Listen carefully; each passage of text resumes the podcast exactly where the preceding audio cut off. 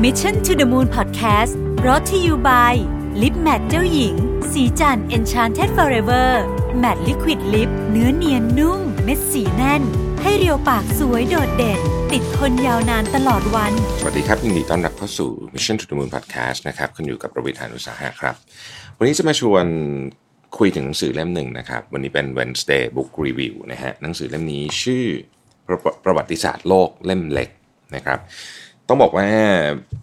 เป็นอีกหนึ่งในหนังสือที่ต้องใช้คำว่า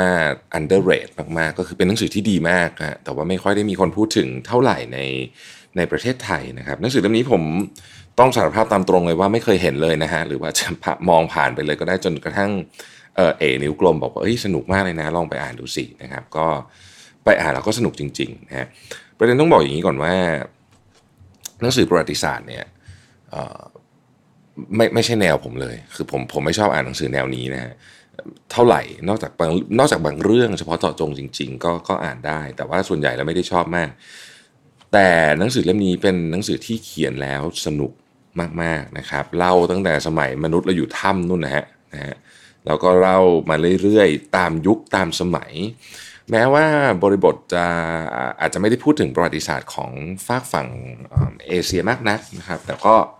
ก็ถือว่า ครบถ้วนในประเด็นของอภาพใหญ่ล้วกันเนาะใช้คำนี้นะครับ เราก็เริ่มต้นหนังสือเนี่ยก็แน่นอนนะฮะก็ต้องพูดถึงสมัยตั้งแต่ก่อนยุคคริสตกาลนะครับ ที่มาของภาษานะที่มาของภาษาก็เป็นเรื่องที่น่าสนใจนะครับ ว่าภาษาอังกฤษที่เราใช้อยู่ทุกวันนี้เนี่ยมีต้นกำเนิดมาจากอะไรนะครับ แล้วก็คนในอดีต เขาใช้เวลาส่วนใหญ่ทำอะไรกันนะครับ มีเรื่องน่าสนใจหลายเรื่องเรื่องหนึ่งผมเคยเล่าไปแล้วนะก็คือเรื่องที่กษัตริย์เซอร์เซสนะฮะของเปอร์เซียที่บุกมาที่จะมามายกทัพตีกรีกกรีซกรีซขออภัยนะฮะแล้วก็เจอกองทัพของสปาร์ตานะฮะแล้วก็สรุปก็ตีไม่สำเร็จนะฮะเพราะว่ามาแพ้กองทัพเรือของกรีซที่เล็กกว่า แต่ว่าวางแผนมาดีกว่าอะไรเงี้ยเป็นต้นนะครับนั่นก็คือยุคหนึ่งนะฮะแล้วก็พูดถึงประวัติของกีฬาโอลิมปิกนะฮะว่าทำไมเขาถึงต้องมาแข่งกีฬาโอลิมปิกกันนะฮะพอคือคือเวลาเขาเล่าหนังสือเล่มนี้เขาจะเล่าเป็นยุคยุคนะยุคยุคไหนที่ใครเรืองอำนาจขึ้นมา เราก็จะเห็นว่าในแต่ละยุคแต่ละสมัยเนี่ย มันจะเป็นไซเคิลคล้ายๆกันหมดนะฮะก็คือมียุคเรืออำนาจขึ้นมายิ่งใหญ่มากๆ เสร็จแล้วก็เกิดความเสื่อมขึ้น ซึ่งความเสื่อมก็หนีไม่พ้นอยู่3าสี่เรื่องนะฮะเรื่องแรกก็เป็นเรื่องของเขาเรียกว่าอะไรอะเหล่าบรรดาขุนนางผู้ใกล้ชิดนะครับทะเลาะกันแย่งชิงอำนาจกันนะฮะหรือว่าเราเเรียกว่าอะไรอะ่ะใช้คำว่ามีมีมีมีอะไรก็ไปยุแยงกษัตริย์นะฮะ แล้วก็อันหนึ่งอีกอันหนึ่งก็คือการแย่งชิงอำนาจของสายเลือดหรือองค์รัชทายาทอะไรแบบนี้นะครับ แล้วก็เรื่องผู้หญิงอะไรเงี้ยมีไม่กี่เรื่องหรอกนะฮะที่ที่ที่ทำให้อาณาจักรหรือว่าราชวงศ์ล่มสลายลงไปได้นะครับพูดถึงพระเจ้าอเล็กซานเดอร์มหาราชและวิธีการปกครองกองทัพของพระองค์นะครับ ว่าทำไมถึง ถึงทำให้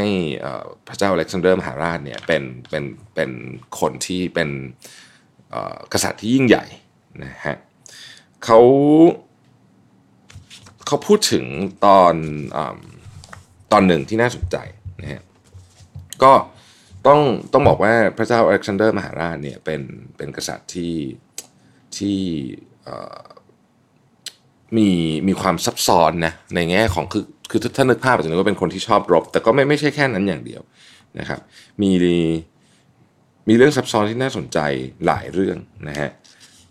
ยกตัวอย่างเช่นมีอยู่ครั้งหนึ่งนะครับ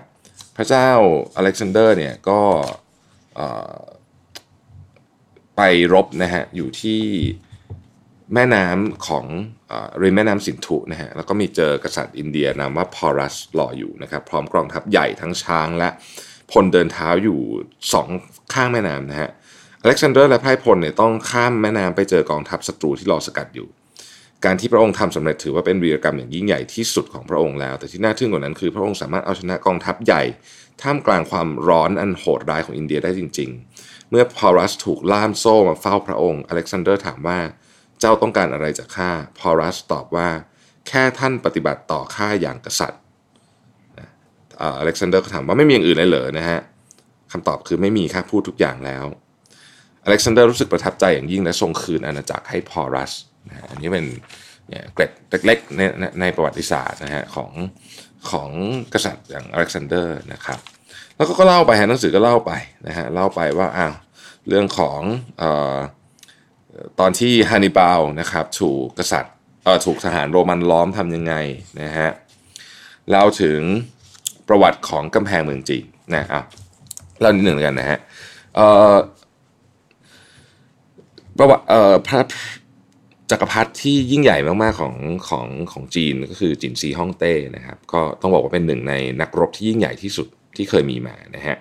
จริงๆแล้วเนี่ยพระองค์ไม่ได้เกิดเป็นโอรสของจักรพรรดินะฮะแต่เป็นเพียงโอรสของเจ้าเมืองนะครับ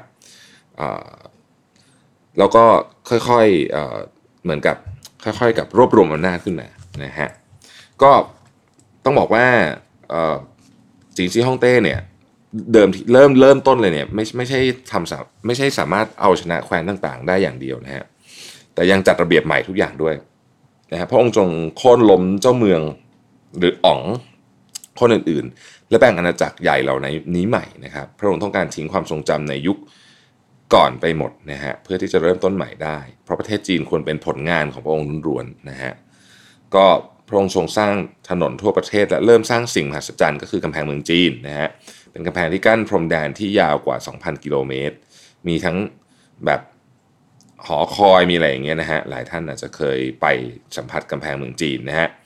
กำแพงสองเส้นคู่ขนานนี้ตัดผ่านที่ราบหุบเขาภูเขาสูงชันลองลองนึกภาพของ landscape ของเมืองจีนเนาะก็เป็นเป็นการก่อสร้างที่ต้องใช้คำว่าโหดมากนะครับหลายพันปีแล้วนะฮะ จิ๋นซีฮ่องเต้เนี่ยสร้างกำแพงขึ้นเพื่อปกป้องประเทศจีนและประชาชนนะครับจากชนเผ่าที่ตอนนั้นก็จะมีชนเผ่าต่างๆ อยู่ในเอเชียกลางนะฮะเราชนเผ่าเหล่านั้นก็ก็มีกองทัพที่เข้มแข็งอะน่ากลัวนะฮะก็เลยสร้างกำแพงขึ้นมากำแพงนี้ต้องแข็งแรงพอที่จะต่อต้านการรุกรานอย่างต่อเนื่องของชนเผ่าที่จะเข้ามาโจมตีและปล้นสะดมเข็นฆ่าชาวจีนได้นะครับ ซึ่งก็นับว่าเหมาะสมมากกำแพงนี้อยู่เป็นพันๆปีนะครับ ก็ต้องซ่อมแซมบ่อยๆ แต่ว่าก็ยังอยู่จนถึงทุกวันนี้นะฮะเราก็ได้ใครไปเยี่ยมเยี่ยมเยียนกำแพงเมืองจีนก็คงจะเห็นว่าเออมันส่วนที่เขาเปิดให้เราเข้าชมเนี่ยมันก็ยังสภาพถือว่าใช้ได้นะฮะจักรพรรดิจินซีฮ่องเต้ทรงครองราชได้ไม่นานหลังสมัยของพระโอรส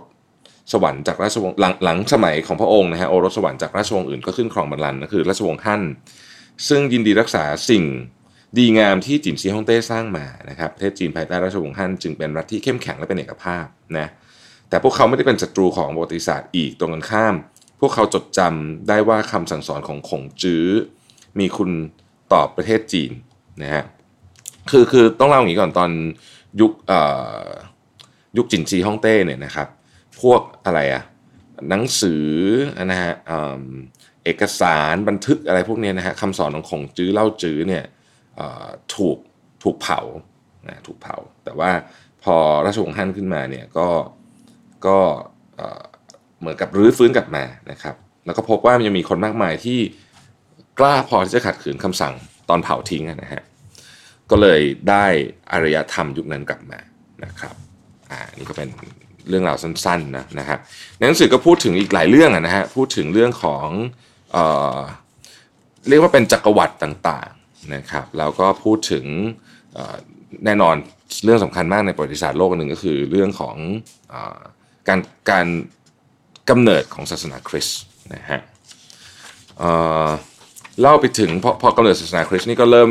เริ่มไปเรื่อยนะฮะไปถึงเรื่องของเอเรื่องของยุคยุคคริสตจักรเรืองอำนาจนะครับที่สันตะปาอาจจะมีอำนาจยิ่งกว่ากษัตริย์นะบางพระองค์อีกนะครับ ไปจนถึงยุคของพระเจ้าเฮนรี่ที่8นะฮะก็มีเหตุการณ์สำคัญเกิดขึ้นกับคริสตจักรนะครับหลายท่านน่าจะคุ้นเคยกับเหตุการณ์นี้อยู่แล้วนะฮะเหตุการณ์ของแอนโบลินนะครับแล้วก็ผ่านไปจนกระทั่งถึงเข้าสู่ยุคของอัศวินไม่ใช่สิขอโทษสลับไปสลับมาอัศวินนะครับอัศวินนี่ก็ก็เล่าเล่าถึงยุคอัศวินว่อัศวินเป็นยุคยังไงนะครับ แล้วก็อะไรคือ ต้นกำเนิดของอัศวินและจุดจบด้วยนะว่าทำไมอัศวินจุดจบของอัศวินถึงจบไปนะครับ ก็เรื่องหนังสือว่าเล่าประวัติศาสตร์ไปเรื่อยๆนะครับตามไทม์ไลน์ที่ที่ที่ที่มันเกิดขึ้นจริงๆนะฮะ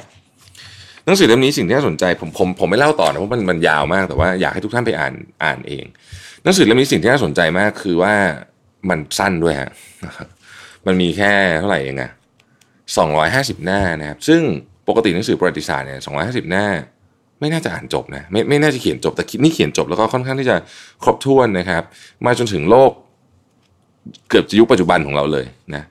จะว่าอย่างนั้นก็ได้นะครับ คือมันมีเรื่องที่ประวัติศาสตร์เราโลกเราน่าสนใจมากนะฮะมีมีเอ่อมีมีมีการเล่าถึงหลายเรื่องที่ผมเชื่อว่าบางคนจำได้ลางๆนะแต่ว่า ไม่รู้รายละเอียดนะครับ เช่น ยุคของนโปเลียนโบนาปาร์ตนะครับที่ส่งญาติไปปกครองเกือบทั้งยุโรปเลยอะไรเงี้ยแล้วมันเกิดขึ้นได้ยังไงอะไรเป็นต้นนะครับยุคเริ่มต้นของคือคือนี่เขาเล่ามาจนถึงยุคเริ่มต้นของของพวกเครื่องจักรไอ้น้ำอะไรเงี้ยนะครับ หนังสือเล่มนี้ผมคิดว่า คือเปิดไปตรงไหนก็ก็มีเรื่องราวน่าสนใจทุกบทนะครับเพราะฉะนั้นคงจะไม่ไม่รีวิวละเอียดกว่านี้แต่ว่าสิ่งที่อยากจะบอกเกี่ยวกับหนังสือเล่มนี้ก็คือว่า ผมคิดว่ามันเหมาะมากสำหรับการให้เอ่อเป็นหนังสืออ่านนอกเวลาของนักเรียน เพราะว่าเป็นหนังสือประวัติศาสตร์ที่อาจจะเป็นเล่มที่ผมคิดว่าสนุกที่สุดที่ผมเคยอ่านมาเลยก็ว่าได้นะครับคือเพราะผมเพราะผมไม่ชอบหนังสือแนวนี้ต้องบอกงี้ก่อน ก็เลยก็เลยไม่ค่อยได้อ่านบ่อย ดีมากๆนะฮะประวัติศาสตร์โลกเล่มเล็ก นะฮะเขียนโดยคุณเอิร์นเอสกอมบริดจ์นะครับแล้วก็คุณเจนจิราเสรีโยธินเป็นคนแปลนะฮะต้องบอกอีกครั้งนึงว่าเป็นอีกหนึ่งหนังสือ underrated มากอยากให้อยากให้ไปหาซื้อมาอ่านกันมากเลย เพราะว่าผมว่าผมว่าพออ่านเสร็จแล้วเนี่ยสิ่งที่น่าสนใจก็คือคำที่เขาบอกว่า history always repeat itself มันเป็นอย่างนั้นจริงๆนะคือเราจะเห็นว่าเรื่องในประวัติศาสตร์เนี่ย ยุคสมัยเปลี่ยนไปผู้ผู้เล่นเปลี่ยนไปนะฮะ background เปลี่ยนเปลี่ยนไปแต่สิ่งหนึ่งที่ไม่เคยเปลี่ยนเลยคือคน คนที่อยู่ในประวัติศาสตร์นั้นนะฮะคนที่เรืองอำนาจขึ้นมามาเพราะอะไรก็มีเหตุผลที่คล้ายๆกัน คนที่สูญเสียอำนาจสูญเสียอำนาจไปเพราะอะไรก็มีเหตุผลที่คล้ายๆ กันเหมือนกัน เรื่องราวของน้ำพึ่งหยดเดียว ก็คือเรื่องเล็ก ๆ ที่มันแบบดูเหมือนจะไม่มีอะไรแล้วในที่สุดมันก็กลายเป็นเรื่องราวใหญ่โตเนี่ยมันก็มีให้เห็นมาตลอดในในประวัติศาสตร์ของเรา นะครับแล้วไม่รู้เรากำลังจะเห็นอีกหรือเปล่า แต่ถ้าเกิดว่ามันมีอีกเนี่ยมันก็เป็นการวนกันของสิ่งที่มันเกิดขึ้นมาตลอดอยู่แล้วทำให้เราเนี่ยบางทีพอเราเริ่มเห็นเหตุการณ์อะไรบางอย่างเนี่ยนะครับแล้วรู้สึกหลายอันนี้ผมพูดถึงเคสน้ำพึ่งหยดเดียวนะเวลาเราเห็นเหตุการณ์อะไรบางอย่างเนี่ยเอายกตัวอย่างแล้วกัน ยกตัวอย่างเช่นตอนนี้คือ ณวันที่อาจอยู่นี้เนี่ยก็คือเรื่องที่ใหญ่ที่สุดที่ทุกคนพูดถึงก็คือเหตุการณ์การ ความขัดแย้งระหว่างอิหร่านกับสหรัฐซึ่งทวีความรุนแรงขึ้นมาถึงจุดที่หลายคนเรียกว่าเป็นจุดแตกหักเหตุการณ์แบบนี้ไม่คือคือหลายคนอาจจะแบบเอ้ยมันไม่ได้เป็นไม่ไม่ได้ดูเป็นเรื่องระดับระดับโลกนี่นาอะไรเงี้ยแต่คือจะบอกว่าย้อนถ้าถ้าย้อนหลังกลับไปดูเหตุการณ์สำคัญสำคัญหลายครั้งเนี่ยมันเริ่มต้นจากเรื่องเรื่องเรื่องเล็กกว่านี้ก็มีนะฮะคือคือเรื่องเรื่องไม่จำเป็นต้องใหญ่ตอนเริ่ม แต่ว่ามันสามารถที่จะ escalate ไปเป็นเรื่องที่ใหญ่มากๆได้นะครับหนังสือเล่มนี้ ทำให้เราเห็นภาพว่ามนุษย์เราเนี่ยในยุคเก่านะฮะใช้คำว่าต่อสู้กันต่อสู้กันเองเยอะนะฮะคือขอขอเชื่อมกับหนังสือเล่มหนึ่งคือ Homo Deus นะสมัยอดีตเนี่ยมนุษย์เราเสียชีวิตนะจากการลบกันเยอะนะครับแล้วก็จากโรคระบาดจากอาหารไม่พอนะฮะมีแล้วแล้วแล้วความเหลื่อมล้ำของของคนในอดีตเนี่ยนะ สูงมากๆ คือคนที่มีมีกินก็มีเยอะมาก ไม่มีก็ไม่มีจะกินไม่มีไม่มีจะกินจริง ๆ นะครับสามเรื่องนะ สงครามโรคระบาดอดอาหารไม่พอ ยุคนี้เราอาจจะไม่ได้มีความท้าทายสามเรื่องนี้ แต่มันไม่ได้หมายความว่า DNA ของของความทำอยากทำสงครามของเราจะหายไป เพียงแต่รูปแบบอาจจะเปลี่ยนไปนะฮะไม่ได้หมายความว่าความเสี่ยงของโรคระบาดเราจะไม่มีนะครับแล้วถ้าเกิดอาหารเนี่ยเราอาจจะมีอาหารพอกินวันนี้กันเกือบจะทั่วทั้งโลกแล้วเนี่ย แต่ก็ไม่ได้หมายความว่าความเสี่ยงด้านที่เกี่ยวข้องกับ ผมใช้คำว่า mother nature นะก็คือแม่พระพระMother Nature ภาษาไทยเรียกว่าอะไรพระแม่ธรณีเหรอหรือคือคือโลกเราอะนะฮะสิ่งแวดล้อมสภาพแวดล้อมเนี่ยความเสี่ยงสามอย่างเนี่ยมันแค่เปลี่ยนไปเป็น